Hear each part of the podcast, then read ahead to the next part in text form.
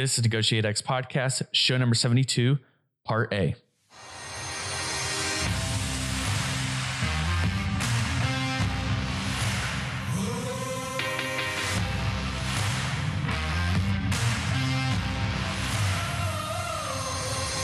listening to Negotiate X Radio, helping you elevate your influence through purposeful negotiations.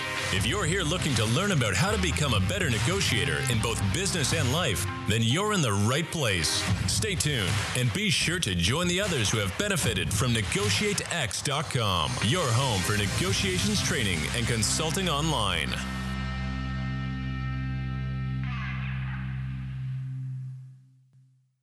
Welcome to the Negotiate X podcast. I am your co-host and co-founder Nolan Martin, and with me today is my good friend, co-host, co-founder Aram Donigian. Aram, how are you doing today, man? I'm I'm doing well, Nolan. I, I'm excited by our guest. It's a little little bit of a shift from maybe some of the folks we often bring on. Uh, but I'll tell you, one of the questions I get asked all the time from my students is, "Tell me about a current negotiation you have going on." Now, I, I am involved with corporate partners who are doing different negotiations. And what I tell them is most days, day in, day out, I'm negotiating with my six children. Uh, and, and, and sometimes they feel like hostage negotiations. So I said, you know what? I need to bring somebody on for my own benefit. Uh, who can help help me with these day to day family negotiations? So I scoured the internet and and I found today's guest, and I can't I can't wait to introduce her. So if it's all right with you, Nolan, I'm going to do that. Yep, absolutely. All right. So, folks, today I, am pri- privileged to introduce Natalie Costa. Natalie is an award winning coach, speaker, author, and founder of Power Thoughts, a coaching service designed to empower children and give them power over their own thoughts. Throughout her private practice and workshops, she has helped thousands of children worldwide feel calmer, happier, and more empowered. Supporting children from as young as five, her programs are designed to help children recognize that they don't have to respond to every thought they think or react to everything they feel. That's good advice for adults too. By doing this, they can grow in confidence, feel happier, and be more empowered when dealing with a multitude of pressures. With a background in psychology and 12 years spent within the educational sector, as well as becoming an accredited performance coach, Power Thoughts was born. It blends Natalie's past experiences and deep understanding of children and their needs and provides them with tools to cope and thrive in the modern world. Natalie has been featured in the national press and TV, including Stella Magazine, Good Morning Britain, BBC Breakfast, the Sunday Times, and the Telegraph. By national press, we should have meant the UK press, by the way, uh, as we travel across the pond today for our guest. She is also a super tutor for BBC Bitesize and the co-author of activity books for children called Know Your Feelings, Stretch Your Confidence, and Find Your Power. Her intention is to always be focused on helping one child at a time to be as happy as they can be. When not working, Natalie enjoys we're exploring new city running routes with her husband, and she'll never say no to a good cup of coffee and a slice of cake. I'm with you on that one, Natalie. Folks, if you're looking for tools to help your child feel brave, confident, and empowered, then not only is today's program for you, but you should also consider joining Natalie's Power Thoughts for Parents Facebook group, where you'll get daily tips to support the entire family. Thank you, Natalie, for joining us today. Thank you. Thank you so much. And it's a real, real pleasure to be here. Thank you. What I didn't see in your bio, but what I know is there is you you've been called the child whisperer, right? oh yes, I did. I did. I did. That was um through BBC Bitesize, we did a range of projects around emotional well-being um, and yes i have been called that by some parents as well so i don't promise to promise well listen many of our guests that we bring into our podcast talk about negotiations influence persuasion often in the context of individuals professional careers or business to business operations your work is around helping children thrive in the midst of personal con- conflict, both internal and external. So why is this work so important, especially as we sit here in 2023 and we look at the world around us? Mm, good question. Good question. And I think, you know, why is it so important? Because we've never been taught or modeled how to sit with difficult emotions. And if we are looking at the world today, I think just putting on the news will show you that there are a lot of grown-ups that can't deal with difficult feelings. Um, and I think you know this. This to me, it's it's so important that we can start to teach our children how to work with difficult feelings and not necessarily always fixing them or suppressing them or problem solving, but actually, how do I just work through it? Um, because my feelings come and go. So instead of reacting, how can I learn to respond?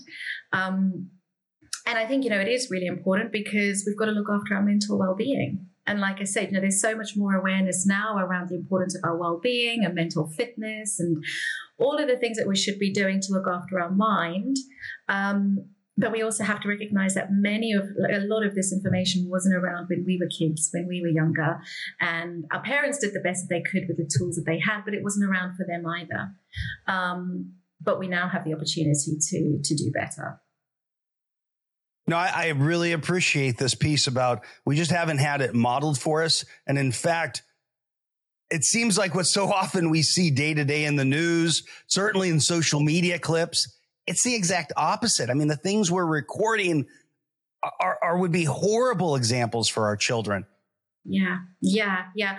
You know, and I think it is also that lack of awareness. So it's it is about beginning to educate the new generation in terms of having that awareness around their emotions, around how they feel, and understanding, you know, what's going on. And yes, it doesn't feel good inside because of all these big feelings, and I just want to take that out. But when they start to learn the skills from a young age, and I mean, this is ongoing work, and even us as adults, us as well, exploring actually, do you know what? I got really angry there, but what was actually going on underneath? And what was it that I was really feeling? Um, it always comes down to a fear based emotion. And in those, those fear based emotions, we feel alone in our feelings. So that's the other thing as well, is in terms of, you know, my work is yes, it's about building that awareness within our children, giving them the foundational skills that they will hopefully develop over time. But equally, it's about supporting parents to recognize, you know, when your child says they hate you, as triggering as it is, that's actually a window to, okay, well, what's going on underneath for them? And in that, they're feeling alone in those feelings and they don't have the tools or the development yet to cope with that. This is going to be a good conversation today. I can tell. excited, excited. This will be good. All right. Now, thank you for joining us today, Natalie. I know that you did a number of things before diving fully into what you're doing now. Was this mm-hmm. always the plan? Can you share a little bit about your personal journey or no, it wasn't the plan at all. Um, I, no, definitely not. I um, I never really knew what I wanted to do after school. I mean, I grew up in South Africa. My parents were quite, you know, get a good education, go to university. Um, I loved art and creative side of things. And I remember doing this EQ, IQ aptitude test and teaching was one of the things that came up, and I was like, okay, I could bring my art into this as well. Um, fast forward, I absolutely did not enjoy teaching art to children because it was just crazy. It was just messy. Um, but I, yeah, I trained to be a teacher, and I qualified, and I also did my um, what really interested me was human behavior. Actually, from my teens, I always wanted to know, you know, why do we behave the way that we do? Personal development was a big thing for me. Um, and so my first year, I did my teaching degree, and then in my second year, I decided to do psychology as as an additional in the evenings. Um, and I loved that. I was fascinated by the brain, how it worked, and then I stayed on for another year to do my honors in psychology. Um, and my and then I thought, well, I need to get a job. And at that point, so many South Africans were coming over to the UK to teach. And I thought, well, let me come and teach for two years and then go back and do my master's in ed psych. But that never happened, stayed here. Um, and I wasn't happy being a teacher. I really wanted to leave because I was, it was, you know, all the the boxes to tick, the paperwork, the you're doing everything but teaching.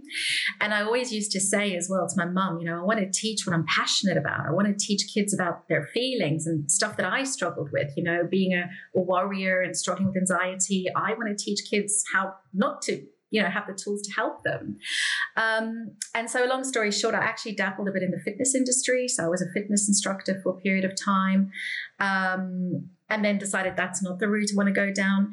And then the school I was with sent me on a coaching course thinking it was physical education, but it was actually a taster to performance coaching. And that really got me on this wow, you know, it's like so life coaching kind of made an appearance then and so that got me really intrigued in that that field. And so then i qualified to be a performance coach. And initially i still wanted to leave teaching. I was fed up. I was like i don't want to do anything. I want to work with women making career changes. Um, and then the kids that I was working with at that year in that particular year group were really stressed about going to secondary school and their tests and things. And I just come off a stress coaching day, CPD day, and I was like, why are we not teaching them about stress in the brain?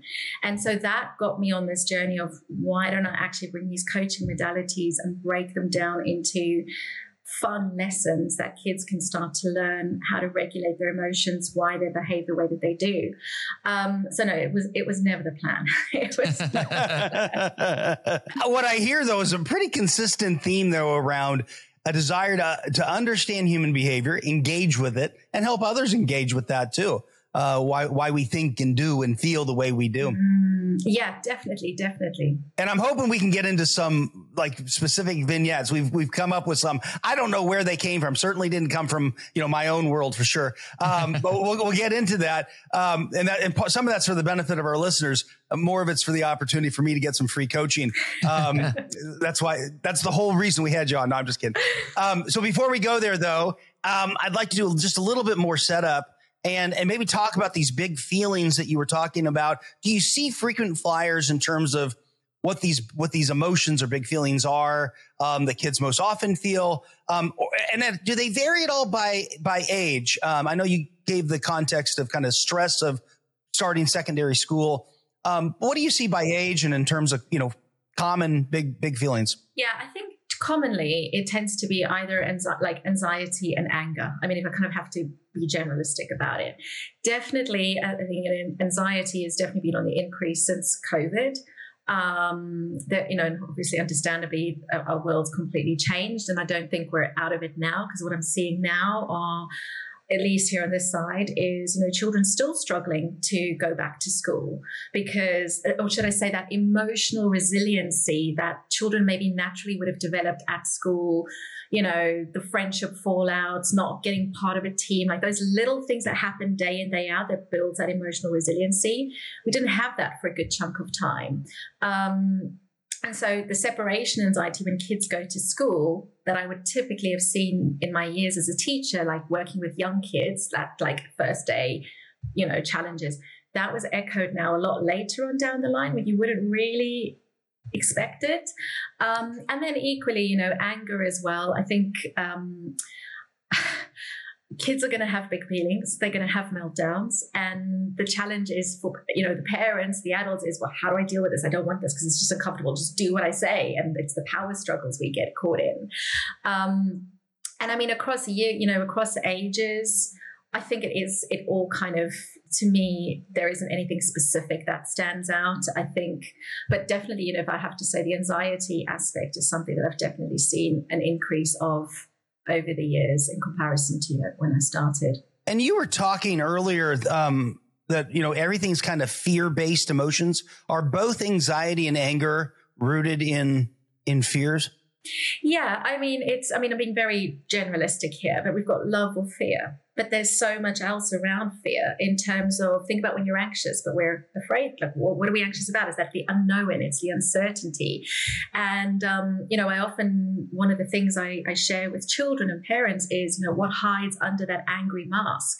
Because anger tends to be that more protective emotion. It's you know it makes us feel more powerful. So sometimes you know children that are anxious it isn't displayed as anxieties. We know they actually get angry because anger, I feel a bit more in control. But what's underneath anger? What's it trying to protect?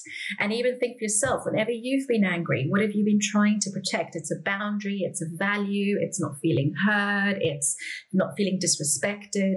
Um, and so it really is about, okay, exploring what what is that that fear you know is it disappointment and, and I'd, also say you know under the angry mask we've also got hunger and we've got tiredness and exhaustion which is is something right. else to consider too um, but it's how do we increase our tolerance and capacity to to work through those difficult emotions and recognize those emotions within us but that there that is a feeling that comes and goes and i can feel the feeling but i don't need to become that feeling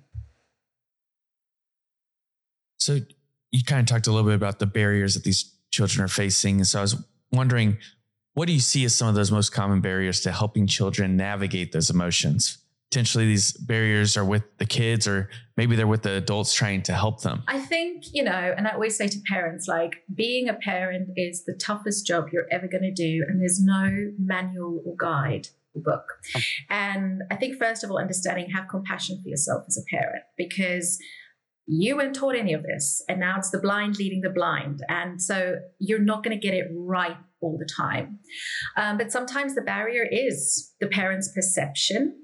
And that's obviously the work that I do in terms of educating. Let's shift that perspective, really understand what's going on with your child and why they're behaving the way that they are.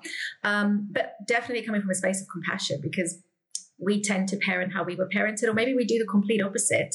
But our parents did the best that they could do with the tools they had, and so forth. Right. Um, and I mean, I definitely think you know other barriers, as so to say. I think every generation has its own pressures to you know, like the pressure that they face. Um, it feels like now a lot of the pressure that the kids face is social media, online, the amount of information we receive on a day to day basis that little brains just aren't really equipped to deal with. Um, and I would say, I I always say a barrier as well is, or just a challenge is, but it's we, we are learning on this process with our children. So I'm doing the work as well as I'm raising, you know, as I'm looking after my children in that capacity. It's like I don't have this all sorted and I'm not going to get it right all the time. And I think that it's it's always having that, you know, that learner's mindset about it. Um, yeah. Which is hard because it triggers a fear for us as parents too that are we creating, you know, we creating permanent damage? Are we, are we, you know, we making irreparable mistakes? Um, and I think that's hard too. It's our own anxiety about parenting, um, mm-hmm. or, or anger, going back to those two emotions. I feel like those two often show up in parenting as well. Mm-hmm.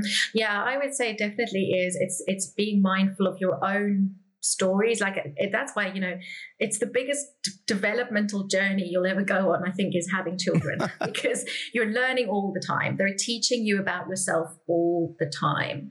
And if yeah. you choose to you can put on the lens of okay they're showing me where i need to grow. They're showing me where i need to be more patient more tolerant where i need to perhaps have a a, a different perspective about things. Um, but it's you're and it's also recognizing I'm not going to get it right all the time. And that's okay because the world isn't perfect. So it's it's and I always say to parents as well, you know, there's always an opportunity for a do-over. So if you have that learner's mindset, okay, I shouted at you, I flipped my lid, that wasn't cool and I'm really sorry. I got so mad. I didn't even think about what was going on for you. I'm sorry. I mean, it goes back to the question of like you know, parenting has changed a lot, but I wasn't apologized to as a child. Right. And it doesn't make our parents weak because our parents are human beings. But if we can apologize and own our stuff when we get it wrong, we're modeling what we want them to do. So we often say, say sorry, but or we say sorry, you know, when we need to. Um, right. So I think, you know, that, that, sorry, just go back on that point, that catastrophization of, am I messing them up for the rest of their lives? Am I, no, no, because parenting is not just one moment, it's lots of little moments. And if we're always trying to do the work, we're getting so much more, you know, I don't want to say right and wrong, but we're doing so much more right versus getting it wrong. Well, that's great encouragement. I really appreciate that. Uh, you said there's no there's no playbook, there's no owner's manual to parenting. Um, you have some great frameworks and tools. Uh, I want to step into one of them, mm. uh, which is kind of this five steps to navigating big feelings. Um, the first step is explore it, don't fight it. Could you tell us a little bit more about what you mean by that? Mm, yeah. So that is the first step is the awareness of we often want to fight the uncomfortable feeling or resist or suppress it. Um, let's sit with it let's explore it a little bit. So you might not be able to do this in the moment when your child's shouting at you. I get that. Uh, the main thing there is what are you doing to keep yourself calm? And that takes work and it takes practice and it's not easy. But later on, have a conversation about, do you know, I got really, how we had big feelings earlier and I got really mad and you got mad. Tell me a bit more about that mad feeling. Where do you feel the feeling in your body when you get really mad? What would you know what are the things that makes you feel mad? Um, you know and i go through an exercise of kids around um, you know coloring in where i feel the anger in my body. Where do i feel the worry? Uh, we sometimes create a feeling character. So you know one of the boys i worked with called his anger tornado. And what is tornado trying to tell you? What does it need? So when we can begin to explore the feeling what we're also doing with our children is, we're teaching them it's safe to be in this feeling it's not bad to feel this feeling. It's not bad that you're angry. It's not bad that you're feeling anxious. It's just another feeling. And, you know, really seeing, helping our kids learn our feelings of visitors. They come and they go. And each visitor is trying to give us some information. And if we can listen to that information, then that will that, that can help us in terms of what does that feeling need? You know, maybe it is that I need help. Maybe it is that I need some time out because there's too much going on. Um, what you know, I mean, obviously this takes time over, you know, just not, not a quick thing. It, it, takes time to build this. But I think it also starts with becoming aware of your feelings of, mm. do you know what, right now I'm feeling really agitated or I'm feeling worried. No wonder I'm feeling worried because I, I don't know how to control the situation. But okay, let me explore it a bit. Well, what I heard in that was some curiosity and helping walk our children through some mm-hmm. curiosity about about these emotions. Some some some deep compassion as we explore this together to create that safe it's okay to feel this way where we mm-hmm. go matters. And then even even some courage to be a little vulnerable with our own our own story and and, and even how how it's how the stuff's showing up for us. Yeah and that i would say is where it really starts. You have to do this yourself you have to recognize and sit okay this feels uncomfortable for me too but that's what I'm saying. Like the work starts with us, you know, and it's if we can have the courage and the bravery to do that, I mean, what a gift we're giving our children. But it's hard. It's hard. It's hard. if it was easy work, we wouldn't have you on. Yeah. well, thank you for sharing all that. Yeah, definitely, definitely sounds like definitely uh, hard work and hard, hard conversations to have. So I know that you title step two as breathe it out what is this? And why is blowing bubbles one way to help children stay calm and stressed? Yeah so the breath i mean breath is something i'm sure we're all familiar with like just take a deep breath. But actually how are we breathing? And i think teaching our children how to breathe as well. That you know when we get stressed that cortisol floods our brain you know that that rational thinking part goes offline fight or flight kicks into action we can't think straight. Whereas if we train ourselves to do those diaphragmatic breaths, you know, take those diaphragmatic breaths. And the bubbles really is just, you know, it, it's one of, I mean, there's so many breathing exercises out there, but one of the ones I teach children is power breathing. So, you know, we breathe in for a count of three in through our nose, and I slowly breathe out through my mouth as if I'm blowing out lots of bubbles. So if I'm blowing out quickly, it's like the bubbles pop. But if I'm taking that slow out breath, that obviously, you know, elongates that out breath. Um, but when we're tapping into that diaphragmatic breathing, we're calming the nervous system. It switches on the rest and digest response. So it allows that prefrontal cortex to come back online. Um, and equally, that's just as powerful for us as adults. We need to be doing that because we have a fully developed prefrontal cortex. Our child doesn't. And so we need to be that calm. You know, when I say calm, you might not internally feel zen, it's the feelings, but you've got to be that calm yeah. presence for your child. Um, and, you know, so breathing is one of the ways to do that. But I also say practice it. Practice it when you're not stressed. Practice it when you're doing different things and you're, you're constant to train. I say to kids, train your body what it feels like so you can use it in those big feeling moments. But it won't take the, the, the anger feeling away. It's still going to be there and it feels so counterintuitive. But the more we practice it, which is like a muscle, obviously that's what we're wanting to help our children learn and develop over time. I was hoping you we were going to have Nolan practice blow bubbles. the blow bubbles. Yeah, that, I was. I, I would pay money for that. Not today, um, oh, not today. Yeah, not, today. Natalie, uh, name it, name it to tame it. That's step three. How does that help a children build their emotional awareness and help them better express their feelings? Yeah, I, that comes around developing that emotional vocabulary. Uh, you know, earlier I spoke about what's hiding under the angry mask. So beginning to help your child over time explore what are those different. Am I disappointed? Am I sad? Am I? And also, what I would say is, that, you know, I am feeling sad. I am feeling frustrated. I'm feeling stressed. So I am feeling the feeling. I'm not the feeling. I'm feeling this feeling. But when we can name those emotions as well, and I can't remember where this research has come from, um, but I'm sure Dr. Daniel Siegel talks about this in terms of when we can name those feelings. Um, that it it starts it, it lowers the intensity of that emotion within the emotional hub of the brain and actually name it to tame it um, was adopted from dr daniel siegel's work who's done some fantastic work as well around this but also what we're doing there is we're helping our children to develop that emotional vocabulary um, and so another way to do this as well is simply just to talk about different feelings. So I often have a poster of different feelings that I send parents.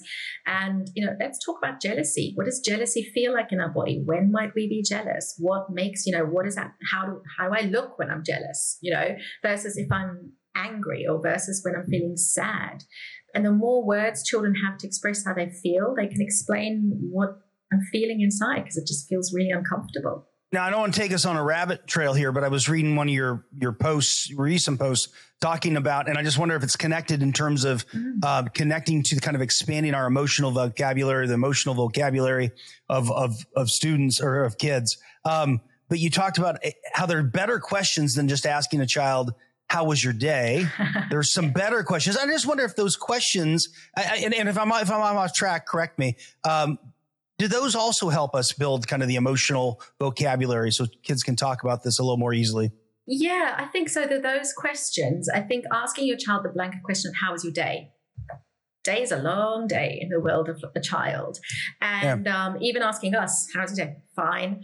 Um, but actually, when we can zoom in on like an aspect of the day, you know, what was difficult about a day? What was one difficult thing you did, but you you gave it a try in any case? Um, what made you proud today? What made you smile?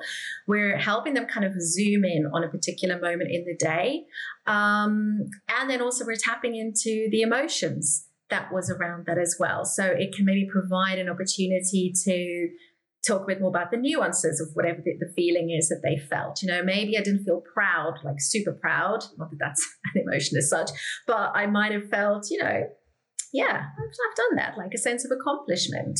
Um, so I think you know that that's also a really useful way to explore, and also it's also really useful with emotions. Is if you're watching cartoons or stories, look at the characters what emotions are they feeling and try to veer away from happy and sad and mad. Let's let's go a little bit deeper. I find that that's always a really powerful way because it's almost like we're going on a scavenger hunt to see what these characters are really feeling.